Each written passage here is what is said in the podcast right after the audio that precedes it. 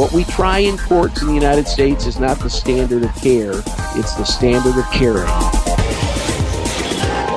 The role of an MLP is to support, not replace the physician. Who is responsible for this patient? If you don't settle this case, you're going to get burned to the ground. I think we're asking the wrong set of questions. It doesn't matter if you don't know it or not, you're responsible for knowing it by law. We've chosen to break our own rules. Something bad happened here. You can't order a CT on somebody and not have a physician see these people. That's utterly ridiculous. What happened to this person? Why don't we just take it down and put it in our mouth and blow our brains out? Welcome. Rick Bukata, Greg Henry on the line here. We're doing a big Skype production this month. This is very special. Greg, you just got back from Israel a couple of days ago, I believe. Yes, I did. And believe me, we have lots of listeners over in the Holy Land. Well, actually, they call it the Promised Land. The problem is they can't decide who it's been promised to.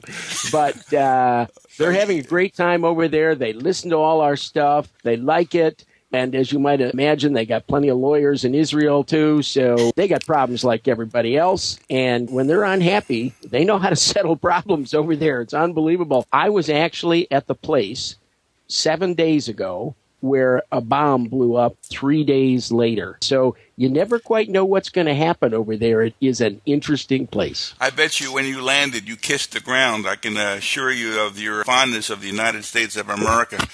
You know, it may be a pile of crap in some ways, and who can trust the government? But we have two oceans which separate us from most of our enemies and friends, and the Israelis have none of that. I mean, literally, when you're in the northern area, and by the way, the wine of the month is going to be a Golan Heights wine. In any event, you're actually listening to gunfire in either Syria or Lebanon. It's unbelievable. Well, let's get into this special issue. We have Mike Weinstock on the line. Mike is the founder and editor of Bounce Backs, which is a book that talks about people coming back to the emergency department unscheduled. I kind of assume that that's the genesis of that book, Mike, and I hear it's done very, very well, even though Greg is a contributor.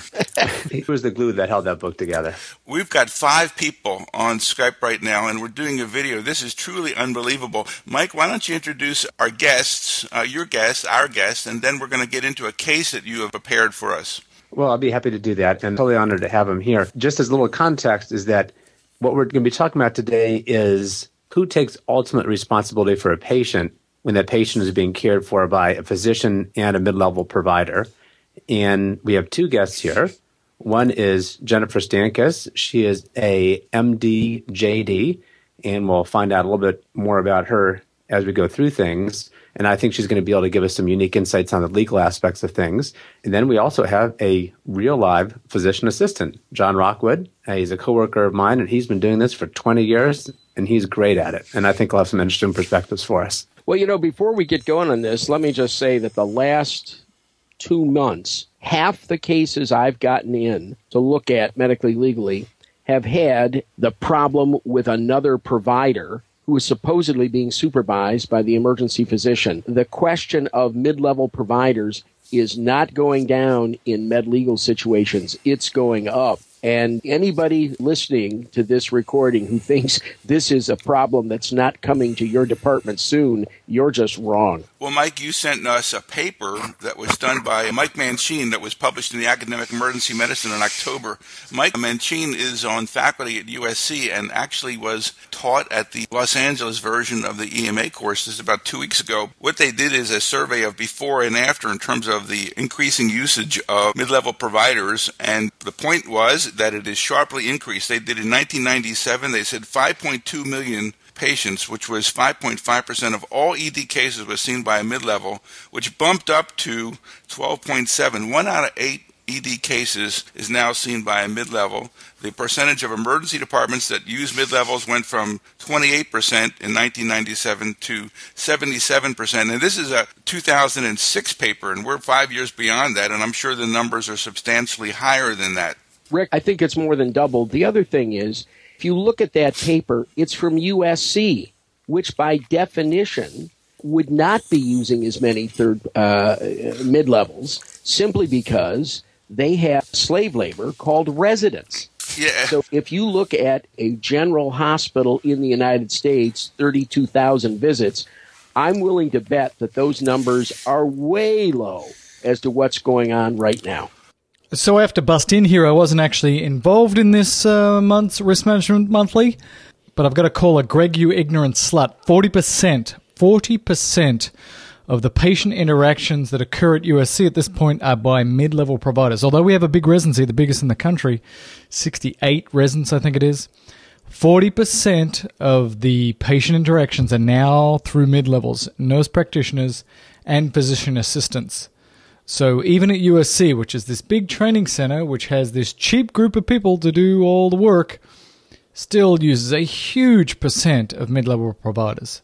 So, Greg, don't be an ignorant slut. Well, that could be, but this has been a recurring theme over the last four years that we've done Risk Management Monthly. This issue comes up over and over and over and over, and still our letters. In fact, we have some letters today that talk about this issue. But let's get into the case. Just some context to this is that this case, I think, will be interesting in and of itself, but it's also going to be a framework to bring up some different discussion questions as far as ultimate responsibility and some of the real medical legal risk issues when a physician is seeing a patient with a mid level provider. So I'm going to start with the patient story. We're going to move on to the doctor's version, and then we'll bring in some of the deposition testimony. And finally, at the very end, I'm going to ask everyone to vote on whether this case settled or whether the plaintiff and defense attorney together decided that they couldn't settle and they needed to bring it to trial. So we'll, we'll leave a little bit hanging out there for the end. Little question. Here's the patient's story. Crystal has not had it easy. At age of six, her father moves her to Louisiana. She's only to see her mother again briefly. Becoming pregnant in the 12th grade, she drops out of school, moves in with the soon to be father. Her pregnancy is complicated by anemia so severe she requires a blood transfusion, but eventually delivers a healthy daughter by C section. Times remain tough. She has a 60 minute commute way to work. She's forced to quit her job when her car breaks down. In 2002, her children go to live with their father. She's soon pregnant again from a one night stand, and it's during this pregnancy that she learns of her mother's sudden death. She has an onset of depression, and she's admitted to a psychiatric ward for almost 10 days. Third C section results in a healthy baby girl. 2003. Crystal calls her Joy. In 2004, she stopped for a traffic violation, and the police noticed that her child is not in the car seat. She's cited. She doesn't show up for the court date, and her driver's license is revoked.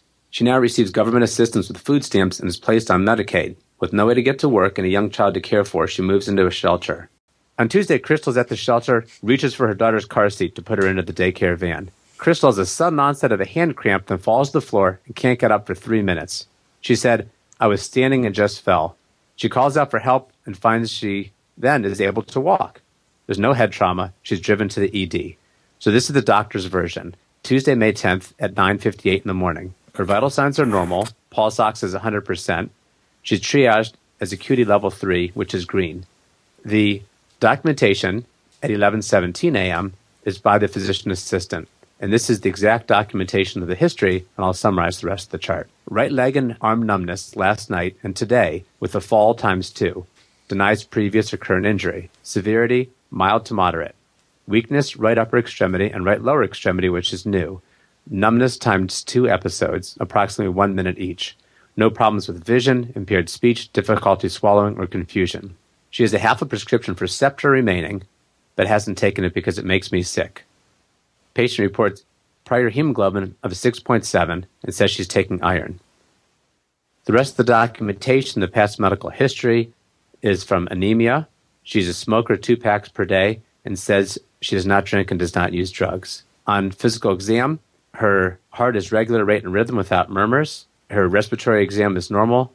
Abdomen is soft and non-tender. A neuro exam is documented. Cranial nerves normal is tested.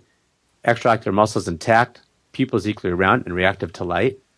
Cerebellar normal as tested. No motor or sensory deficit. Reflex is normal. She is given orthostatic vital signs, which are normal. She's given a Tylenol, but she refuses this because she said she'd already tried it. At 1257, she asked for her IV to be removed, and they had her sign a AMA form saying that she's refusing this type of therapy. She had some testing, white blood cell count 8.8, hemoglobin 7.8, platelet count 1.2 million. The rest of the labs, including a pregnancy test and glucose, are normal. CAT scan of the head is normal, interpreted by the radiologist, and a urine tox screen is positive for marijuana. Diagnosis sinusitis, substance abuse, paresthesias, and anemia. She's given a prescription for doxycycline for the sinusitis, for Motrin, and asked to follow up with her primary care doctor as soon as possible. So, what I wanted to do with this information we have from the initial visit is first ask Rick and then Greg couple comments on this workup and this evaluation. Rick, standard of care? Don't think so. No, I think there's a certain prejudice basically when you see people, whether it's positive or negative prejudice, but I think this lady got shined on because she had a lot of other things going that kind of distracted them from the really the core of why she was there. No, I don't feel comfortable with this evaluation at all. Why don't we just take a gun and put it in our mouth and blow our brains out? I mean, this is crazy. What happened in this case is what happens all the time. The reason we're talking about it, Mike, is because something bad happened here. But this is the kind of case that comes into emergency departments every single day. And I don't care what kind of human being you are, you carry with you internal prejudices. The most important thing I ever learned to do was step in the hall and say, Greg, I'm not going to let the following 28 factors, all of which make me mad, interfere with the evaluation of this case. And I think you ought to break it down to what is the complaint, the complaint and it says half her body's numb and she fell over. To me, I'm just a simple country boy, but that sounds neurologic to me, and that's all I can say. What you have to do is put aside the fact that she's young, she's depressed, she's got a horrible life, she's got all these other things. You know what? She's not asking you to solve her horrible life problems. She's asking to solve something else. Number two, against medical advice, is not a form or a piece of paper. We've talked about that on this show 10 times. It's a process. And I'm willing to bet they did not go through the five point legal process to decide whether this is truly against medical advice. Well, they probably didn't want her to stay. This was a complex case and there was a lot of psychosocial overlay, and they were probably just thrilled for her to leave. And I think that when you're young and when you're a resident, against medical advice is great news yay, one more person out of here I don't have to take care of. When you're an attending, I think against medical advice is something you better think about very hard because I've looked at a lot of against medical advice cases in my career and they all had something in there where the communication fell apart. Well, you can just feel the conflict in this evaluation. This lady doesn't want her IV in because it hurts well, what do you need an IV for anyway with this presentation? She refuses her Tylenol, which sounds like it sort of pisses them off a little bit. And then in the end, they do a drug test on her and find that she is positive for marijuana, so they diagnose her with substance abuse. Like somehow she would have a one minute of weakness on her side because she'd smoked some marijuana. It's marijuana induced hemianesthesia. It's a Not common reported. condition. and we don't write about it much. But the other thing is, she also carries with her this idea of noncompliance. She's not taking her Septra, which means she's not listening to the doctors. You know, a lot of people don't listen to the doctors. I don't listen to the doctors. That's not what the deal is all about. And she came in, I think, with a buried set of symptoms which are covered by everything else here.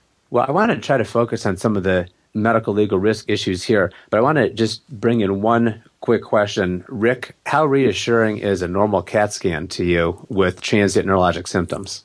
It's not reassuring at all. The only reason people do those is looking for blood for subarachnoid hemorrhages. And that can be failing a brain tumor kind of thing. So this sounds like a little ischemic episode. And I think one of the things that Greg mentioned is, I think, really important. We need to stratify the real problems when somebody comes in. And the real problem was something that was pretty scary and unique. And this other stuff about the anemia and urine and not taking this and that, they were all just kind of like distractors from the real problem. And I think that when you listen to the diagnoses, paresthesia is not a diagnosis. It's a restatement of the problem. And where did they come up with sinusitis? I mean, was that on a CAT scan or something like that? I feel sorry for the sinuses, Rick.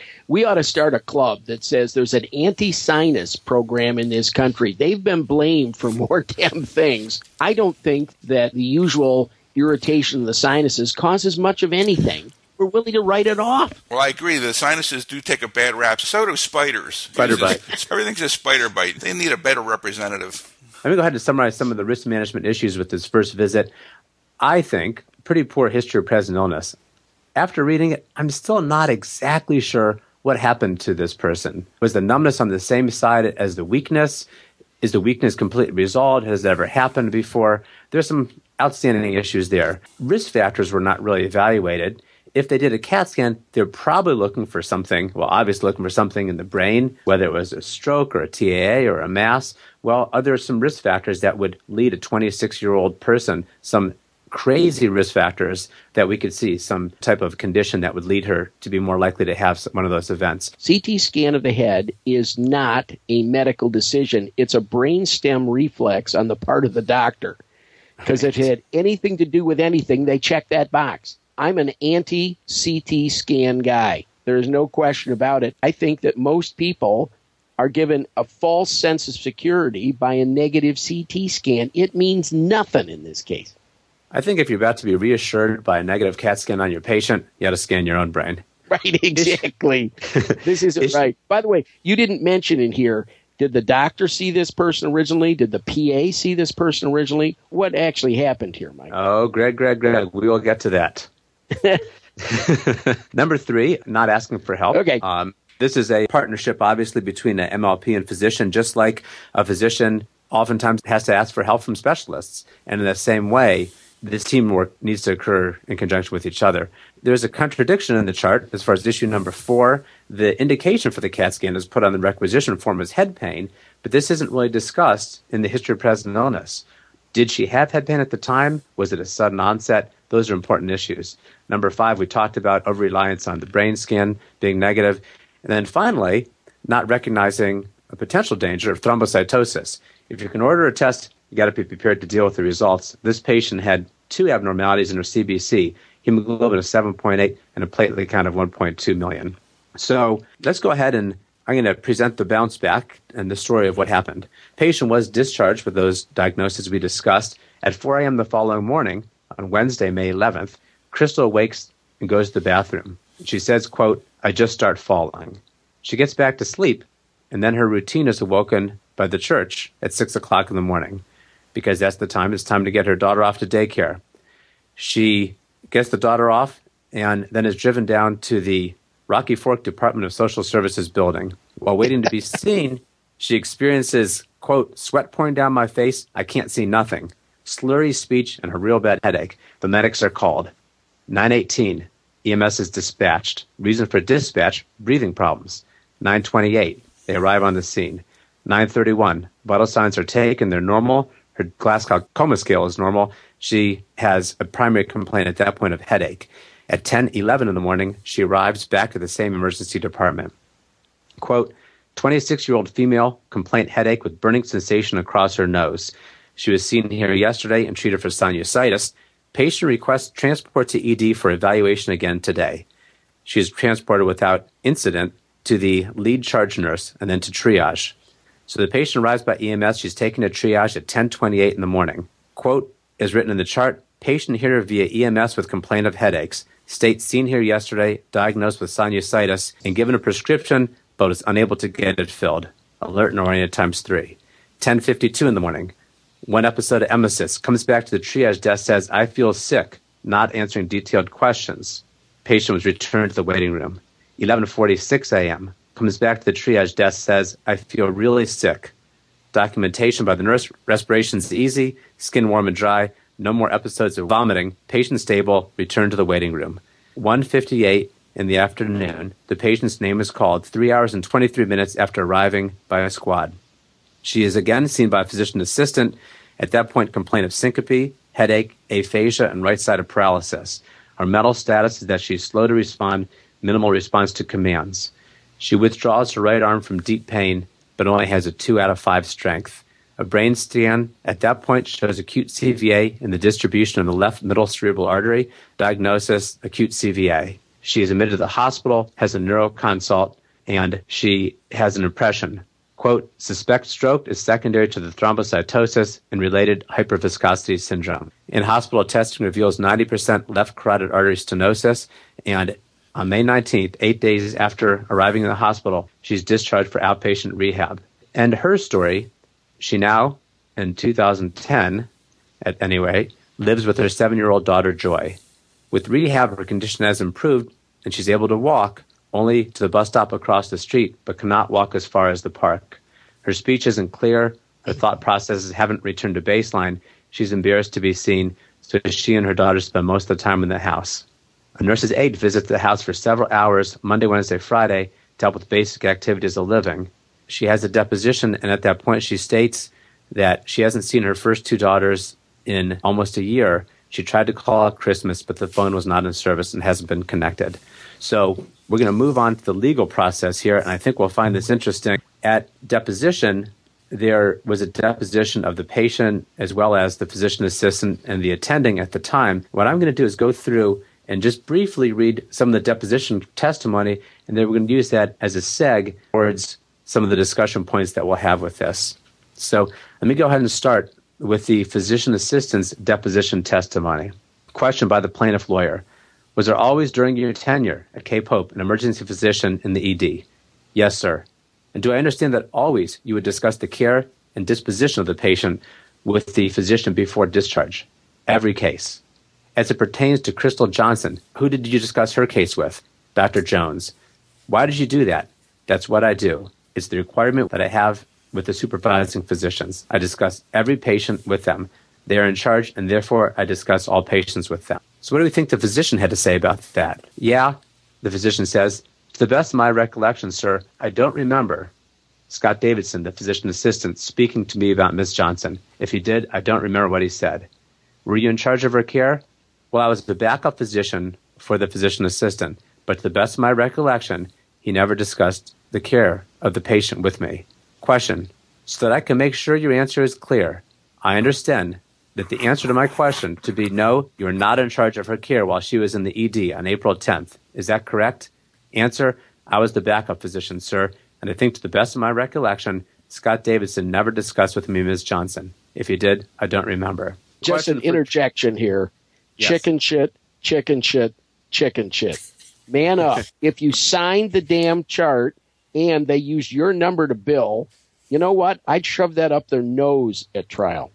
Go ahead. Well, that was my question to you: is who is responsible for this patient? And so, Well- let me have your thoughts, and then I'd like to bring Jen in and ask her the same question: Who's responsible for this patient?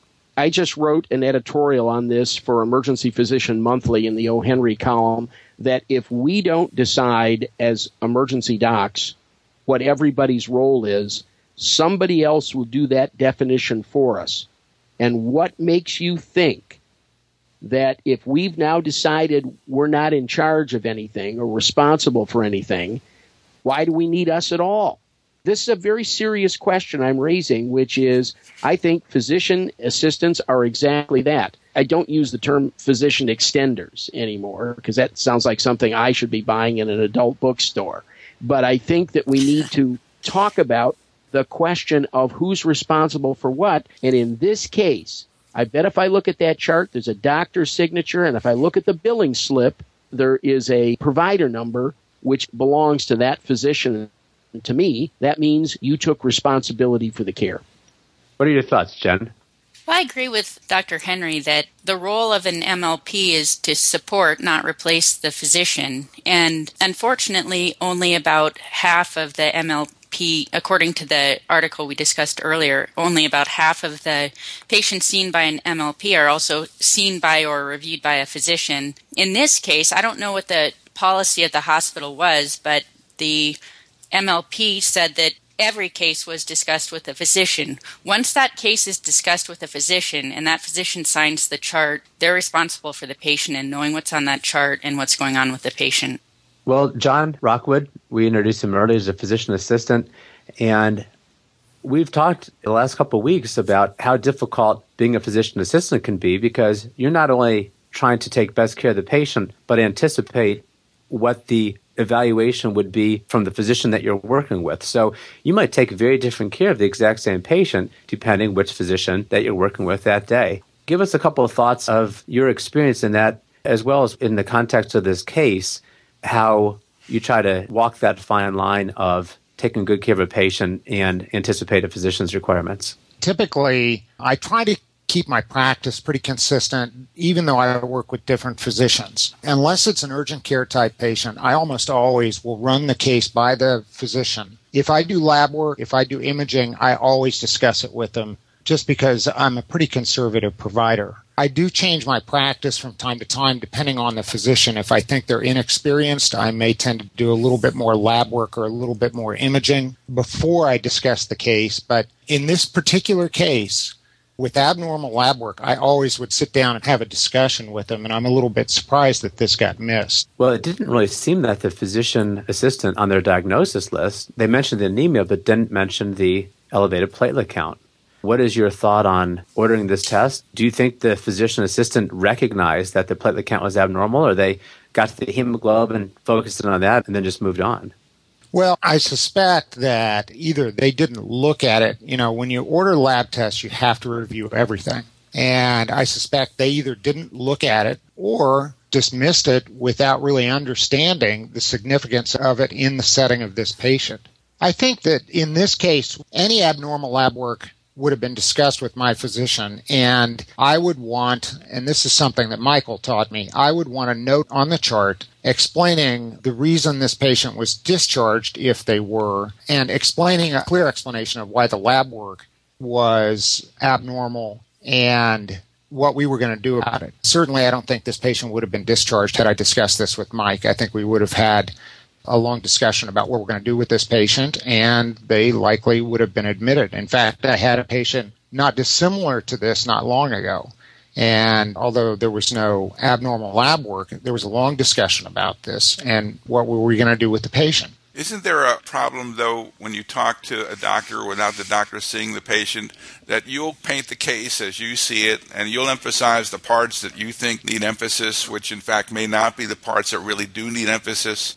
I know a group that has 600 providers, and their policy is the doctor sees every soul. And honestly, that's the policy that we had at our hospital. I think PAs and nurse practitioners would probably view that position as a little over the top and perhaps not acknowledging their skill sets adequately. But I think there's a risk, and the risk relates to having the provider describe the case as they see it rather than maybe as it is. And I don't disagree with that. I think probably the important thing here is I generally ask my physicians to see these patients. If it's not a runny nose or a sore throat, I almost universally have them go in and see the patient. And the advantage is that they can ask some pointed questions which rule out dangerous things, knowing that I've tried to give them as accurate a history as I can and seeing the lab work or whatever imaging. And I always encourage my physicians to go and see patients. And part of it is you have to have the humility to not feel like asking for help is stepping down. I think you encourage your physicians to see your patients and knowing that having two sets of hands on them is a good thing. And the problem is that in the setting of the emergency department, the pace is so high and the attitude of some physicians is that they want you to see the patient and get them out of there. And it's not encouraging you to come to them and say, I want you to go see this patient. Emergency medicine is not the big ticket item in the healthcare bill. We're like 2 to 2.4% of the healthcare cost of the United States. And quite frankly, it's the best 2% the country ever got. But when you're seeing patients at a rate where you cannot spend one minute to go in and see them, why are you getting paid for it? I mean, I'm asking a serious question here that if you're going to charge, in fact, I heard that question once in court when the doc says, Well, I don't have time to see all these. The plaintiff's counsel said, You had time to bill all these. Show me in these records where you gave them a discount because you were overwhelmed that day. Just go ahead and show me. And if you don't think the jury didn't like that, they did. Mike, uh, one of the things I don't know that is clear yet in this case is did the physician sign the chart? Well, I'm glad you asked that question. That was just where we were going next. And I wanted to tell an interesting story. My friend Ryan Longstreth, who you all know, was telling the story. Uh, we were talking about this case, and he said in his residency, at the end of his shift, they'd give him a stack of 50 charts, and he'd just go through and sign everyone because that was the hospital policy. And that's similar to what happened here. Question Given that your initials are on a chart, do you believe you signed off on a chart? Yes, sir. Is that your signature there, Dr. Jones? Yes, sir. All right. To your knowledge, does your signature appear, initials, anywhere else on the chart other than on this particular page? Yes, it's on the following page. Those two consecutive pages would be the ones with my signature. Hospital policy and regulation requires that before a patient is discharged, a physician must sign off on the chart, sir, and I think we follow that policy. So, Jim, let me ask you you mentioned before, well, if they don't talk about the care, then maybe it's just the physician assistant that's responsible. Because I think some of these cases, you see just a PA is sued or just the doctor is sued without the PA that cared for the patient. So, we don't want to encourage people not to talk about a patient that should be discussed because there's a higher medical legal risk. So where's the happy ground here? You have to sign the chart, so you obviously have some involvement with it, but what should a physician do? Which patient should they see? Well, first of all, not all hospitals require that every chart be signed. The requirements vary from state to state and from hospital to hospital. I think it's probably a prudent policy that physicians see and sign every chart, see every patient sign every chart. But it's not an absolute requirement. In fact, in California, the requirement is that only 5% of charts be signed and within 30 days. And so you may be signing off on a chart after the patient's long gone. But I think that at the very least, it's incumbent upon the physician, if they're signing a chart that's going out, you need to look at the chart and critically evaluate what's been done. Why was the head CT done? What was it trying to rule out? Did it adequately do that? You know, all the things that came up in this case. I think that as a conservative provider who is in charge with the care of a patient in the ED, I think you ought to see every patient and sign every chart. Jen, I want to get back to another point, though if they say, well, all you need to have see the patient is the mid level provider, who's getting paid for this? Under what auspices are we billing? If the mid level provider is a hospital employee, does that send them up in direct opposition to the doctor, particularly if they have a group which is not a hospital employee? I mean, I think there are a lot of issues here which need to be looked at clearly and what we're doing is we're playing form over substance. What do we want from healthcare? What do we want there to be? And then we've got all this little stuff about who bills, who charges, who this, who that. I think we're asking the wrong set of questions. So, one point to bring up is that not every supervising physician is getting paid for an MLP's work. Under the Medicare rules, an MLP can bill at 85% of what the physician bills. Jen, nobody does that. Nobody wants the 85%. Right. They want the 100%. And, exactly. And if you looked at the number of 85% that are being billed in the country, you could have a meeting of all those people in a phone booth. uh, the real question here is if you're billing 100%, what did you get from the doctor? I'm sorry that I'm beating this drum heavily, but I'll tell you what, I think if I was sitting in Washington, D.C., deciding who's going to get paid in a country that's going broke, that is $14.5 trillion in debt, I'd think about cutting out doctors and just having PAs for a lot of things and paying them a lot less. We got to talk about what service is being given here, and if you don't, I think it's cowardly. So I think that one thing that sort of stood out in this case, and just thinking about MLPs versus emergency physicians, is that when a person goes to the emergency department, they expect the same level of care regardless of who goes in to see them. And I think that they should expect that. By virtue of supervision, we give the standard of care. I don't care whether I'm looking at a residence case or a mid levels case, the standard of care is still that which the, the reasonable physician would do under like or similar circumstances. I agree. I have to go along with John there in that uh, depending on who you're working with, and I know that this happened at our hospital, the PAs would say one doctor would basically allow them very free rein and wanted to have them see the patients independently, even though our policy was every soul would be seen by a physician. And so I think the PAs can get put into a very bad position in this regard especially on the slippery slope of, well, let the PA decide what patients will be seen. Well, if the doctor he's working with that day or she's working with that day is one of these doctors who's not particularly interested in being bothered, that kind of puts a tension in the relationship that really where the patient can suffer because the PA really feels uncomfortable asking the doctor because the doctor has made it clear that he wants the PA to see the patients. And so I think that there's some policy issues that really should be put in place. As an example, you can't order a CT on somebody and not have a physician see those people. That's utterly ridiculous. I think it should be, honestly be taken away from the decision of individual physicians because, frankly, a lot of individual physicians are lazy and they just see the PAs as people who can do their work for them. And I think that that's not right. The problem of giving that discretion to someone about get help when you think you need it, you don't know what you don't know. And so if you've decided that they need some sort of serious workup, which I think a CT is, I mean, you're looking for something real, why is this discretionary again? I just honestly don't understand it. And I don't think we're moving in the right direction for mid level providers as to the kind of backup they need to get things done. If you talk to the mid levels where I worked for years, they'll say they always know what to do when certain doctors are on because some of us are anti-test doctors, some of us are absolute compulsive about examining the patient, and other people aren't. Rick's comment is right. There is no uniform standard in this country as to how a patient is going to be seen. Rick's point is a very good one. We had a student who was at the top of my class in medical school at Ohio State who, in his residency, come April, decided that he really didn't need to keep checking out the patients, the resident, and he had a patient that went to the ICU and died because of preventable medical error because he was an unbelievably great intern, but not up to the level of attending. And he thought he knew more than he did. And I think that's the scariest situation with the cowboys out there who feel that they know more than they do and don't ask for help. John actually, last night we spoke and brought up another interesting scenario with physician assistants because usually the shift turnover doesn't coincide between MLPs and the physician. So John's taking care of a patient, the physician leaves, and then the lab tests and things return in an unanticipated manner.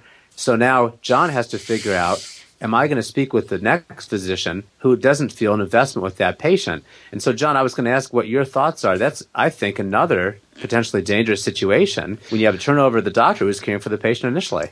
Well, I think that in large part, a lot of how, especially inexperienced mid level providers practice is driven by the physician attitude. And so if I go from one physician to another, have what I expect to be a discharged patient with a forthcoming negative CAT scan or normal lab work, which we're waiting for. And then suddenly you find an unusual outcome or the patient's vital signs take a turn for the worse and it's something that we didn't anticipate. And then I try to go to the physician and say, hey, look, you know, I'm concerned about this. And they have little or no interest in engaging this patient because it's not someone they know and they didn't work them up and you're handing them trouble. They're not interested. And so I force the issue. And that's because I've been doing it for a while. And I'm just like, you have to go see this patient. But if you have somebody who's inexperienced or maybe not as determined, then they sit there hanging and they may make a decision to send this patient home when it's huge risk. And it's interesting. I spoke to a classmate of mine who works out in Seattle, and we have very disparate practices. Our group really encourages physician involvement, and in large part, our physicians see almost all of the patients. Out where he practices in Seattle, he literally said, not only do the physicians not want to see the patient, but they're really not interested in knowing anything about it. And what they're working on is trying to get patients in and out of the department. And he said, you know, one of the things is proximity. He said, I don't work near my physicians. And so it is a huge hassle to walk all the way across a 60 bed ER to find somebody, get them to interrupt what they're doing to come and see a patient when I have a question about it. Whereas my work with Michael, I literally work three feet away from him all day long. I was going to talk and, to you about that, John. Yeah, provided he's bathed, we're in good shape. So it makes it very easy for me to engage him and ask questions, even if they're brief ones about, hey, here's my case. What kind of imaging, what kind of testing do you want? Uh, I was going to say there's two things that stand out in this article relevant to what John said. One is the one that Jen mentioned that only about half of patients seen by MLPs are seen by the staff physician nationally, according to the study. And the second thing is that the MLP's qualifications, and this is a quote from the article, are not as tightly regulated by board certification process specific to emergency medicine. I think that some of the looking that I did in anticipation of this is that there are only, I think, five programs in the country to train MLPs specifically in emergency medicine. So once you get to John's point, you've been doing it for 20 years, you got a lot of experience behind you. But new MLP grads, just out of the boxes, they don't have that think worse first mentality when they enter emergency medicine, which is a very unique way to practice emergency medicine. I tell patients all the time, I'm not looking for what you have. I'm looking for what you don't have. And then we'll backdoor ourselves into the first question later. Yeah, by the way, two points there, Mike. We have other people who think they know and they don't, and those are the residents. I mean, a guy like John has seen patients for 20 years. The resident may have been there for two months whose judgment are you going to take at a certain moment in time? The other thing is, John, I just wanted to let you know that Mike has issued a restraining order on you, some sort of protective order.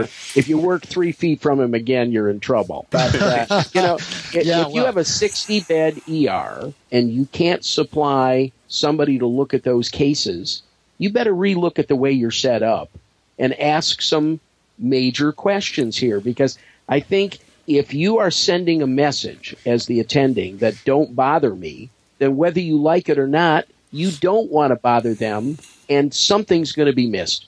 They have to feel they have a right to get backup because that's what the system is set up to do. Well, I like the idea that says the physician is responsible totally for the disposition and diagnosis of every soul in that department. And if you chose not to see the patient, doesn't matter. You're still responsible. So if you've elected not to see an ankle sprain and the PA sees the ankle sprain, that's fine. You've made a decision. But don't delude yourself to think that you're not responsible for every case. One of the things that has come up is about, you know, 20 years ago, everybody was beating their chest about the necessity for residency trained emergency physicians in all emergency departments, and they were going to get rid of general practitioners and family doctors who were moonlighting in emergency departments. And now we have become, I want to be a little bit charitable here, we've chosen to break our own rules. We bring in. You don't want you don't want to use the term greed, is that right, Rick? Well, it, we've broken our own rules. We've brought in people into the department who are not certified in anything, not any special credentials in anything, and we're allowing them to see patients independently and sending them out. When in fact, that was fundamentally against the idea of board certified emergency physicians. Well, that study had a survey, and the MLPs, fracture reduction, 68% of MLPs can do fracture reduction or perform that procedure. 52% perform lumbar punctures, 36% central line placement. And just a few months ago, Rick, when I was out in LA there, Mel took me on a tour of County Hospital and a patient had just had their chest cracked, clamshelled open, according to him, for a gunshot wound. And there was the healthcare provider wiping the blood off her shoes as we walked in the room was an MLP, not a physician. So there are some very significant things that are being done by mid-level providers, and we need to, I think, be honest about that fact. Now, I wanted to bring a wrinkle into this case, and I think this will be interesting, and again speaks to that ultimate responsibility. So, you remember our physician who said he didn't see the patient, doesn't remember discussing the patient. The attorney asks if he'd ever had any previous suits. And Greg, I know from your experience, they always ask that question. So always. he says, here is his answer. He said, well, there was a previous suit a patient with chest pain for 24 hours. They were seen at the urgent care, sent to the ED. They were seen by the physician assistant. I discussed the patient's pain had been gone for 24 hours, and there was a claim after an adverse outcome that there was a delay in the care, I was named as was the physician assistant. Question Did you ever see, physically see, that patient while the patient was in the ED? No, sir. All right, sir. Were you a backup supervising physician for the PA? Yes, sir. Did you sign off on the patient's chart? I discussed the care with the physician assistant from the beginning, so I was involved. And to the best of your knowledge, how is that different than the care involving this patient, Crystal Johnson? And he answers, yeah, to the best of my knowledge, I never did see Miss Johnson. I don't remember physician assistant Scott Davidson speaking to me about Miss Johnson. If he did, as I said, I don't remember. So, Jen, let's get back to this same issue. I think one of the messages here, one of the take home messages is as a physician, you are ultimately responsible for the care that's coming under your name. You sign the chart, you discuss the case. Obviously, some cases, as far as I'm concerned, don't need to be discussed, maybe don't need to be seen, but there are some cases that I think do need to be seen. Patients with diagnostic uncertainty, patients with potentially life threatening problems, chest pain, abdominal pain, patients that have a potential neurologic complaint, which is confusing not just to MLPs, but confusing to emergency physicians, everybody included. These are some of the toughest things that we do. What are some of your take home points that you'd like to get across as far as who's ultimately responsible when two people are caring for a patient? Well, several things. The first to directly answer the question is that the person with the highest level of training and experience, and certainly someone who's supervising another provider, is ultimately responsible. This second point I'd like to make is something that Rick had mentioned, and that's the framing effect.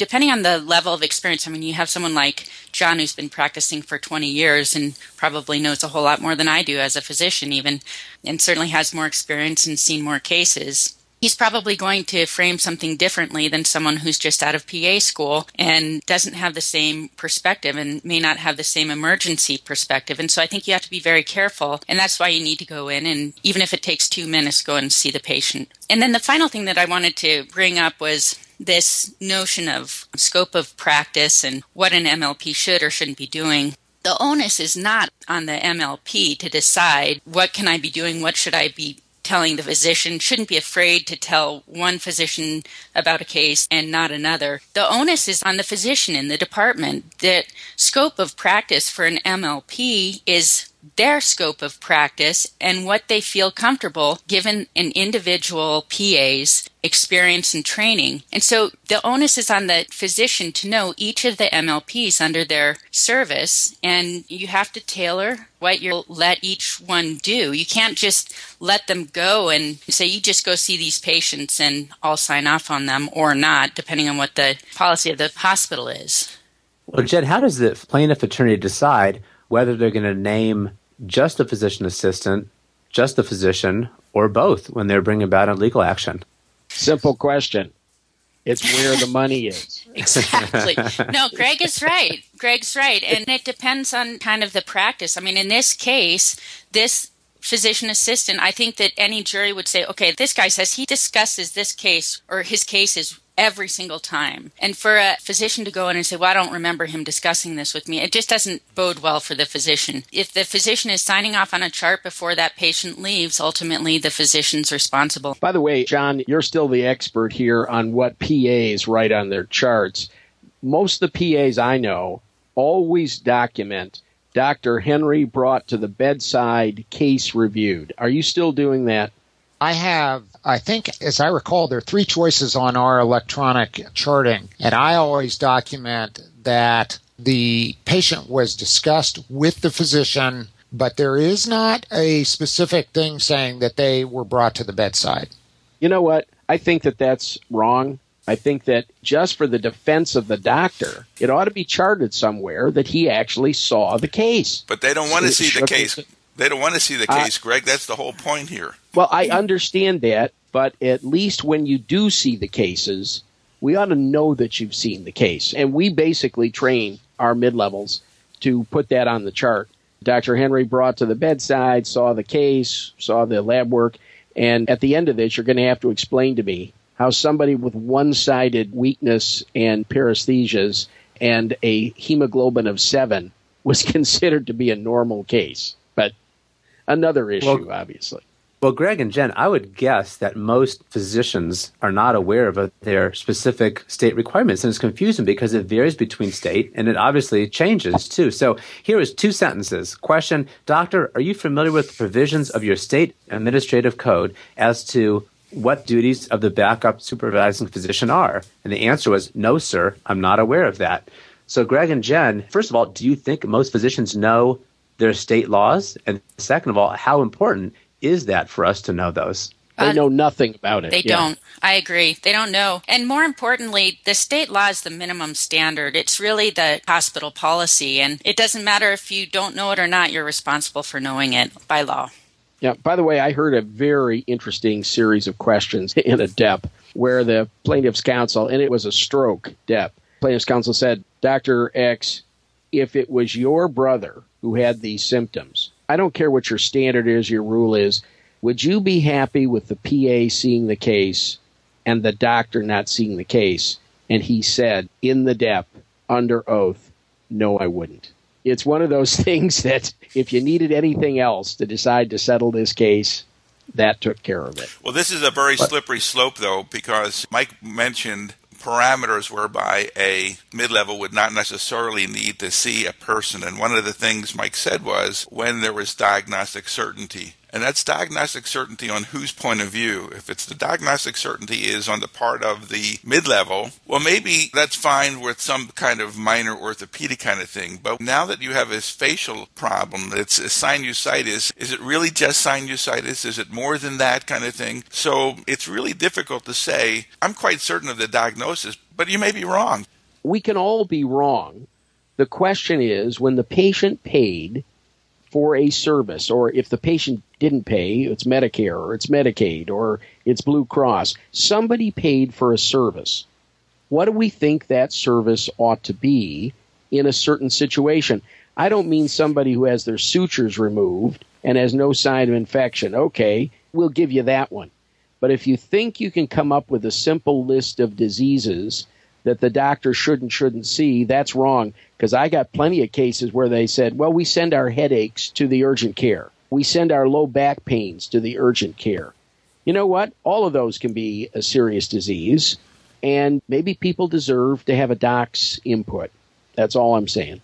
Well, something interesting about this case is in writing this thing up, I actually spoke with a guy who actually has been on EM:RAP bounce back programs, Rich Milligan, several times, medical malpractice defense attorney for over 30 years. And I asked him from a purely legal sense, how does a physician respond when he has signed the chart, but he doesn't remember the patient? And he came up with some very different responses to how this physician did, but ultimately said the doctor needs to take responsibility for what occurred in the emergency department. And I think that asking a question at this point in time with this case, that's one of the pieces of advice we could give to this doctor. But the better thing would have been before the patient actually left the emergency department. So I'm just going to read one last, very brief part of the deposition here.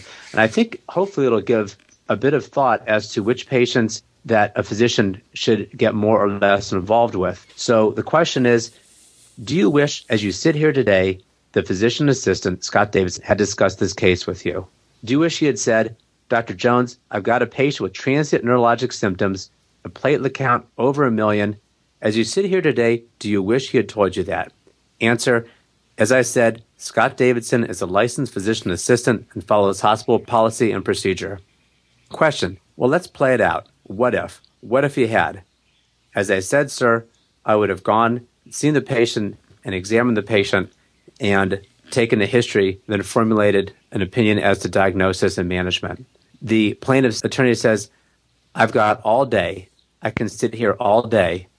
I just want an answer to this question. And finally, the physician did admit that if the physician assistant had brought the patient to him, he would have managed things differently. So I think that that's a nice seg into our question that I'll have for the whole panel settle or go to trial. Here we have just some selected deposition. What should the defense attorney advise this physician? And we can start with Rick. Where is your thought? Should they go to trial, knowing that oftentimes trials end up being decided for the defense physicians? Or should they decide to settle this case? Well, Mike, you know that every time you ask me this question, I always say the same thing. And I say the guy screwed up and pay up. Well, Rick, you know, it's funny because I think you will never be on jury duty for a medical malpractice case. Greg, what are your thoughts? Settle or go to trial? Well, I've settled a lot of cases in my time, and I've been president of two insurance companies. Each case is different because of the facts and how the patient is. But I would think that a settlement here, within the confines of the policy limits of this doctor and the mid level provider, would be a reasonable thing at this moment in time. By the way, as I'm looking at this case, the movie Precious keeps coming up in my mind. Have you all seen that movie? Yep, yep. That, that's exactly what we're trying here is the precious patient who is going to be, I think, sympathetic on the stand. Well, her deposition, her spe- I read a hundred pages of her deposition. Her speech was so slurred that the stenographer could barely understand enough to even transcribe what she was saying. I think she'd be a very sympathetic witness. John, as a physician assistant, you want to devote the next four years of your life to defending this case? I always contend that my wife married me for my humility, but I'm going to step out of my total lack of humility box here amongst all these legal gurus and say, if you don't settle this case, you're going to get burned to the ground. There's no way you're going to win, so settle up. So, Jen, you were 10 years as a defense, medical malpractice defense attorney. This case comes across your desk. What do you do? Settle. especially, especially having read the deposition of the physician, he does not come across as sympathetic and he looks like he's trying to avoid his responsibility, I would definitely settle this. I don't want to use this call as a way to educate plaintiffs' attorneys necessarily, but there are four cards here that you play in a row. Number one, this woman is black, isn't she? Is she? She is. Play the race card. Why not? White doctor, black woman, piece of crap. This is why she was treated like this. If you don't think I can't give a closing argument that'll bring tears to your eyes, right now, you're wrong. The second card is this lack of control between the PA and the doc. She was treated, she got less care than would somebody else because of who she was, not because of the disease that presented. Number three would be they totally missed the chief complaint of why she came in. And four, there was no closure of the loop to make sure she would continue to get reasonable care. In fact, she even admits she didn't have the money to get the medication to treat her sinusitis as if she had sinusitis. So there's no evidence here that anybody cared about her and what the outcome is. What we try in courts in the United States is not the standard of care, it's the standard of caring, which was not met in this case. And one other thing that will really come out, I think, even though it doesn't speak to the care that was given on the initial ED visit, and I'd be interested to get Rick's thought on this, is this patient came back by squad, was placed in the waiting room, and she had a punitive wait that lasted almost three and a half hours before she was finally brought back with her stroke. Punitive waits by the nurses. What's your thoughts? I think it's a great idea uh, if you want to take care of poor people and make them wealthy people. I think that this is an ER out of control. There is no supervision. The idea of having a patient with the complaints that she did on the second visit put into the waiting room for three and a half hours, outrageous, outrageous. So I think that this is a slam dunk case. What I would be interested in is what are the take home messages here? Because there are docs going to be listening to this. And, you know, we've had some conflicting statements with regards to, well, should they see everybody? No, it's not the standard of care that they see everybody. How do we draw the line between what patients should be seen and what not? John brought up, the, I think, the really important points that some doctors are really tough to work with in terms of their expectations. And 99% of the time, you're going to get away with it because most people don't have serious diseases. But the fact of the matter is, is that I can envision a lot more suits as this trend continues. Well, I have a summary here that I wanted to just go through. It's pretty brief. Any final thoughts, John or Jen, before we sort of try to wrap things up here? The one thing, and I think that this is really goes to the point of what makes or breaks my job, and that is the attitude of the physician and communication. And in a setting where the physician is not obligated by their standard of practice at that hospital to see the patient, then it becomes the group mentality of how they approach their mid level providers. And if the physician is willing to see my patient when I ask, or is enthusiastic about reviewing the chart, asking me questions, and going in to see the patient, it helps tremendously. And then as far as mid-level providers go, they have to be humble. And the extent of my training when I came out of school was nothing near that of a physician. And as one of my friends said when I came out, you can't diagnose what you don't know. And I'll be the first to admit that with experience and time, I have more freedom to see different types of patients with higher level of acuity. But the truth is, I always want my physicians to be involved because I don't want to make mistakes and I want my patients to get good care. And it never hurts to have a physician involved and doesn't take any time off my back. But sometimes getting them to do that and good communication can be very difficult because the nature of emergency medicine is very difficult. It's very high paced and it works against that. John, you sound like you've been put into a bad position, and I would ask, and I, am not quite sure I want to know the answer to this question. If you had your druthers would it be a policy that you would like to see put in place that a physician sees every patient, even if it's hi, how are you, out the door kind of thing? Would you feel more comfortable if that was the policy so that it was not the discretion of the doctor to determine which cases they would see based on their mood or kind of a cowboy they are or the like? Boy, that's a really difficult question to answer because the problem is if that becomes the standard, then physicians are going to, at least in large part, really get kind of cranky about going to see the lower acuity patients. I would have no problem with the policy as long as it didn't really kind of come back and why do I have you here if I have to see everybody? No, I understand. By the way, we haven't answered this question today as we're going through this, but if you don't think that this isn't something we have to talk about, believe me, it is. I'll be going to Washington, D.C. in May. We're going to meet with people from CMS. We're going to talk to a lot of folks these questions are on the table, guys. So don't sort of pretend like it's not you and you don't have to be a part of it.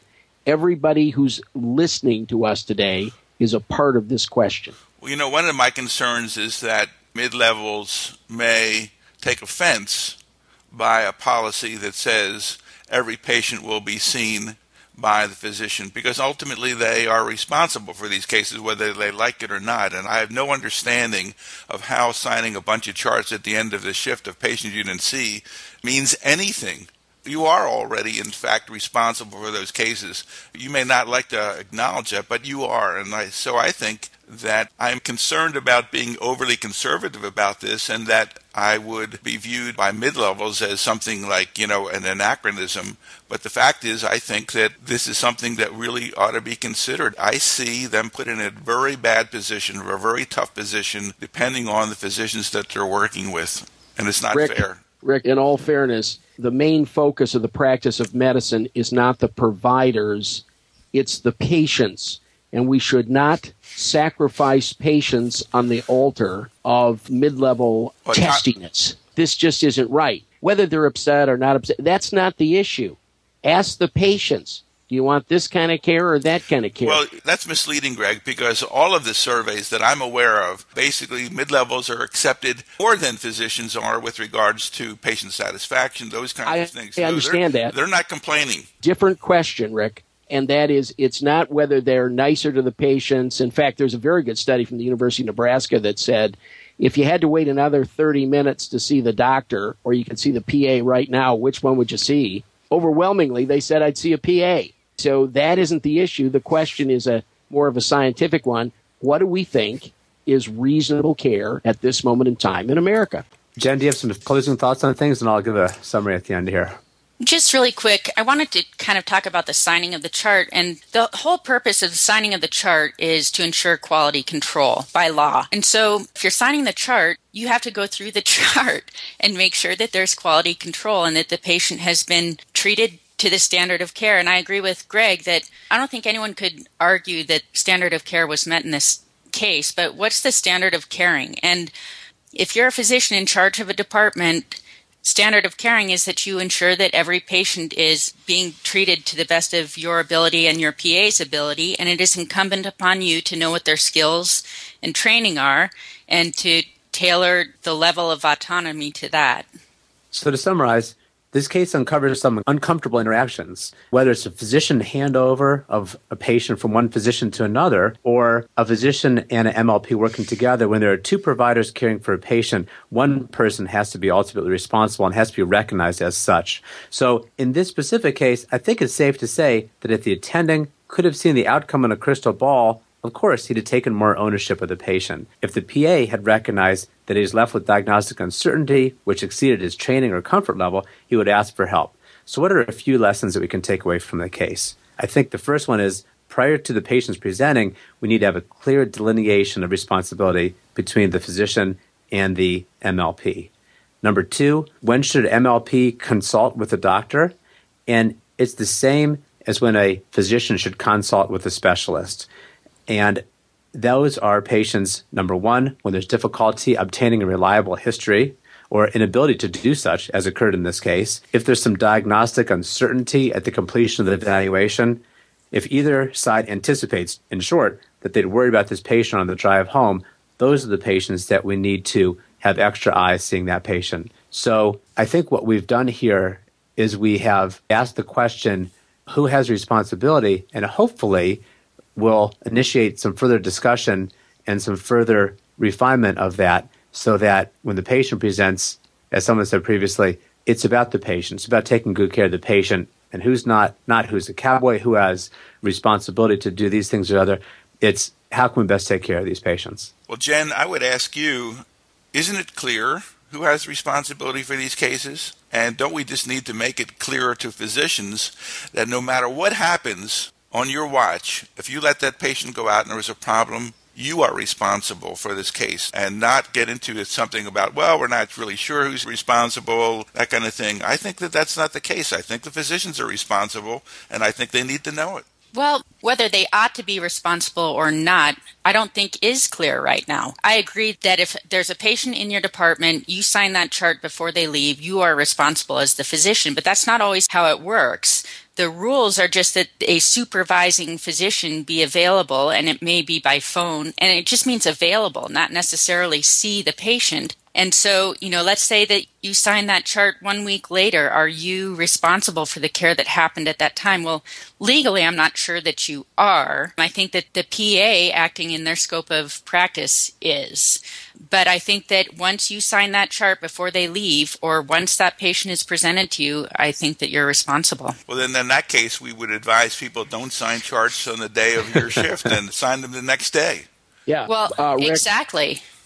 That's the problem. Yeah, this is not going in the right directions. The signing of the chart is not guaranteeing quality. What it's really doing is guaranteeing payment. And that's a different issue here. By the way, if the PA is employed by the doctor's group, which a lot of them are, then they just sue the group and they don't care whether it's the PA or the doc. They're going after the limits on that policy and they'd love to see the doctor and the PA fight it out in court as to who's responsible. If I was the plaintiff's counsel, I'd stage that fight. Let me do this. The very brief version is the case did not go to trial, but was settled for an extremely large sum, enough to provide lifelong care of the patient, certainly in the millions. Yeah, that was pretty predictable in this case. So even I'm going to be right every once in a while.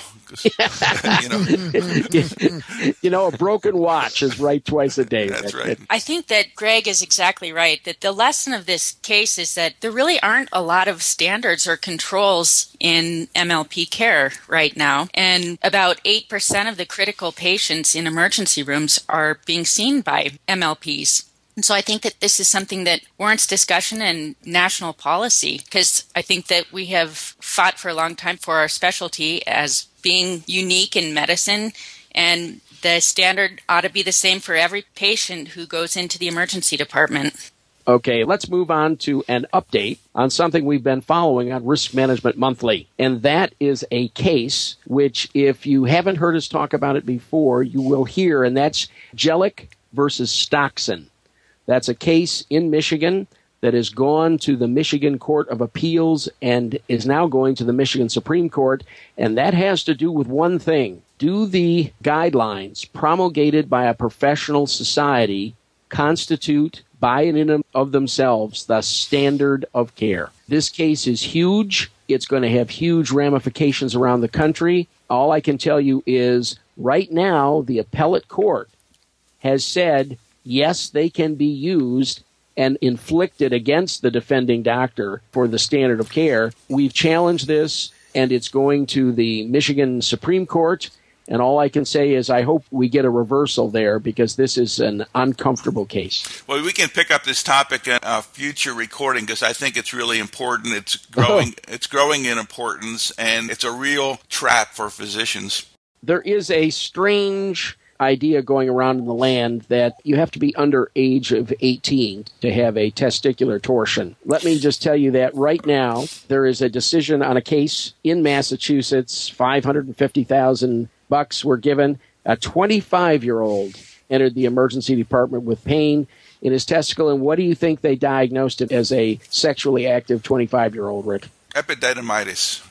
Epididymitis. Yeah, no, not everybody with pain in their testicle is having sex has epididymitis. Patient seen by the PA and went home, comes back with a dead testicle. And and this went for five hundred and fifty thousand dollars. And by the way, it was a more complex case as we get into all the finer points of this because it had to do with the patient coming back and what did the ultrasound show, all that kind of stuff. But the take home message is if it's a painful testicle, I'd refer that to urology and let them ask you the right set of questions. And don't get this idea that if they're above the age of 20 or 25, it can't be a torsion of the testicle because 10% of testicular torsions are diagnosed in people above the age of 21. Did a PA or NP see this person exclusively? Initially, yes, initially exclusively. Okay. You know, I don't understand why there would ever be a $550,000 award for testicular torsion. I mean, I would only pay once it was proven that this person could not have a kid. And that's when I would pay. So it would be a contingent payment. At bilateral testicular torsion, knowing how my kids turned out, I'd give them money. the other thing is, I don't know whether you saw this or not, but the FDA just approved uh, testicular implants and you can get them the size of a chicken egg if you want to. So that there is issue about, well, this guy only has one testicle, and people will see him in the locker room, and it's going to be embarrassing. Uh, Not anymore. The size of chicken eggs. I, I guess at my place we'd call those. Those are the small ones. Okay, go ahead. oh, great, great. Well, I think great. one of the medical parts of this of that story, Greg, is that there's certain things I'm no cookbook guy, but there's certain things that probably should be cookbooked. And if it's a pregnant patient with vaginal bleeding and abdominal pain, or a patient with leg pain, we're looking for a DVT. And probably most cases of unilateral testicular pain probably should be scanned looking for torsion. Right. Or just call urology. The bottom line is I saw a guy my last year of practice, 24 years old, weightlifter, sudden pain, and I used the handheld Doppler no pulse in that testicle, a pulse in the other. You know what? I just called the urologist and said, You got to go on tours this guy. He said, Yeah, that sounds like it. I'm coming in. And he said, By the way, on the way in, get a scan. and I said, You're going to do him anyway. He says, Yeah, but we just kind of like to have that in the chart. Yeah, well. You get a CBC. Did get a CBC. exactly. All right. Greg, you want to do one more? I'd like to talk about one case which I know nobody's going to like, and this is failure to transmit a positive strep result to an emergency room and contact the child's parents. This is a $1.7 million Georgia decision because the child developed rheumatic fever. And the complaint was they did a strep test in the department, negative. Then they did a culture. The culture comes back two days later positive, and nobody does anything with it. So it sits in the chart. Now, whose responsibility this is, there was a fight about who's going to do this, who's going to do that. But this is a case that we all ought to look at and remember if you're going to ask a question, do a test, somebody has got to be responsible for taking care of that test result when it comes back. This is the largest verdict I've ever seen. This is a Georgia verdict. $1.7 million on a kid who has rheumatic fever. Wow. Unbelievable. Unbelievable. Talk about and, bad luck. Well, what I'm telling you, Rick, is you and I both know we haven't seen a case of rheumatic fever for years. It's so rare as to be unbelievable. But in this case, this is the one where they didn't call the parents. Well, you know, the CDC in their guidelines, which I think were partially co written by Jerry Hoffman, specifically state for adults that if you have a negative rapid test, not to do a culture. And our lab was completely unaware of that. And we stopped the practice of doing a culture on all the negative rapids. They estimated that the number needed to test, well, the cost of the number needed to test for culture with a negative rapid test was something like $30 million to diagnose one case of rheumatic fever. So our ER does not do that in adults. Now, in kids, it's still protocol to do that. But I think that that's one of those basic things. Boy, your hospital has to have a policy on following up abnormal lab results that come back after the physician leaves their shift. By the way, I'm against your policy. If you have a seven year old, as this one is, who has a fever, pus on the tonsils, and large nodes, if you look at the Centor criteria, that kid has what? strep 50%. throat. Yeah. Yeah, better than 50%. I just go ahead and treat them. Right, right. Although yeah, there yeah. is the American Academy of Pediatrics has this kind of nutty policy or recommendation or guideline that says people who have negative strep tests should automatically be cultured, which I think is, as reflected by your comment, Mike, utterly ridiculous. Yeah, yeah. Ridiculous. Absolutely. Yeah. All right, let's do wine of the month. Ah, wine of the month. Well, in celebration of getting back from Israel, I'm going to say that the Israeli wine industry, which was nothing 20 years ago, has come on strong. And they have, of course, made the desert bloom, and not just with crops, but with very decent grapes. I was up to the Golan Heights, and the Golan Heights Winery should be put on your list of things to try. We did one of their Chenin Blancs. In fact, we had a bottle of it at Dala's restaurant in Tel Aviv and it was magnificent. Now, exactly how you order a bottle of this from yeah. the United States, I'm not sure. But if you're in Israel, it is the Golan Heights Winery Chenin Blanc, one of my favorites. There you go. Yeah, it's not at Costco yet, Greg. it's not at Costco.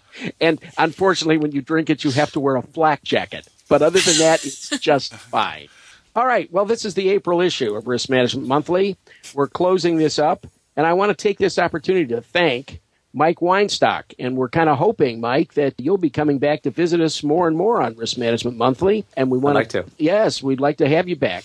And we'd like to thank both John and Jennifer for participating. This is the largest cast we've ever had, a cast of thousands. This is essentially Ben Hur of Risk Management Monthly, but it's gone very well. So, from both Rick and Greg, bye bye. We'll catch you on our next the May issue, which, as you remember, is the year end review. Bye bye. Thank you all. See you.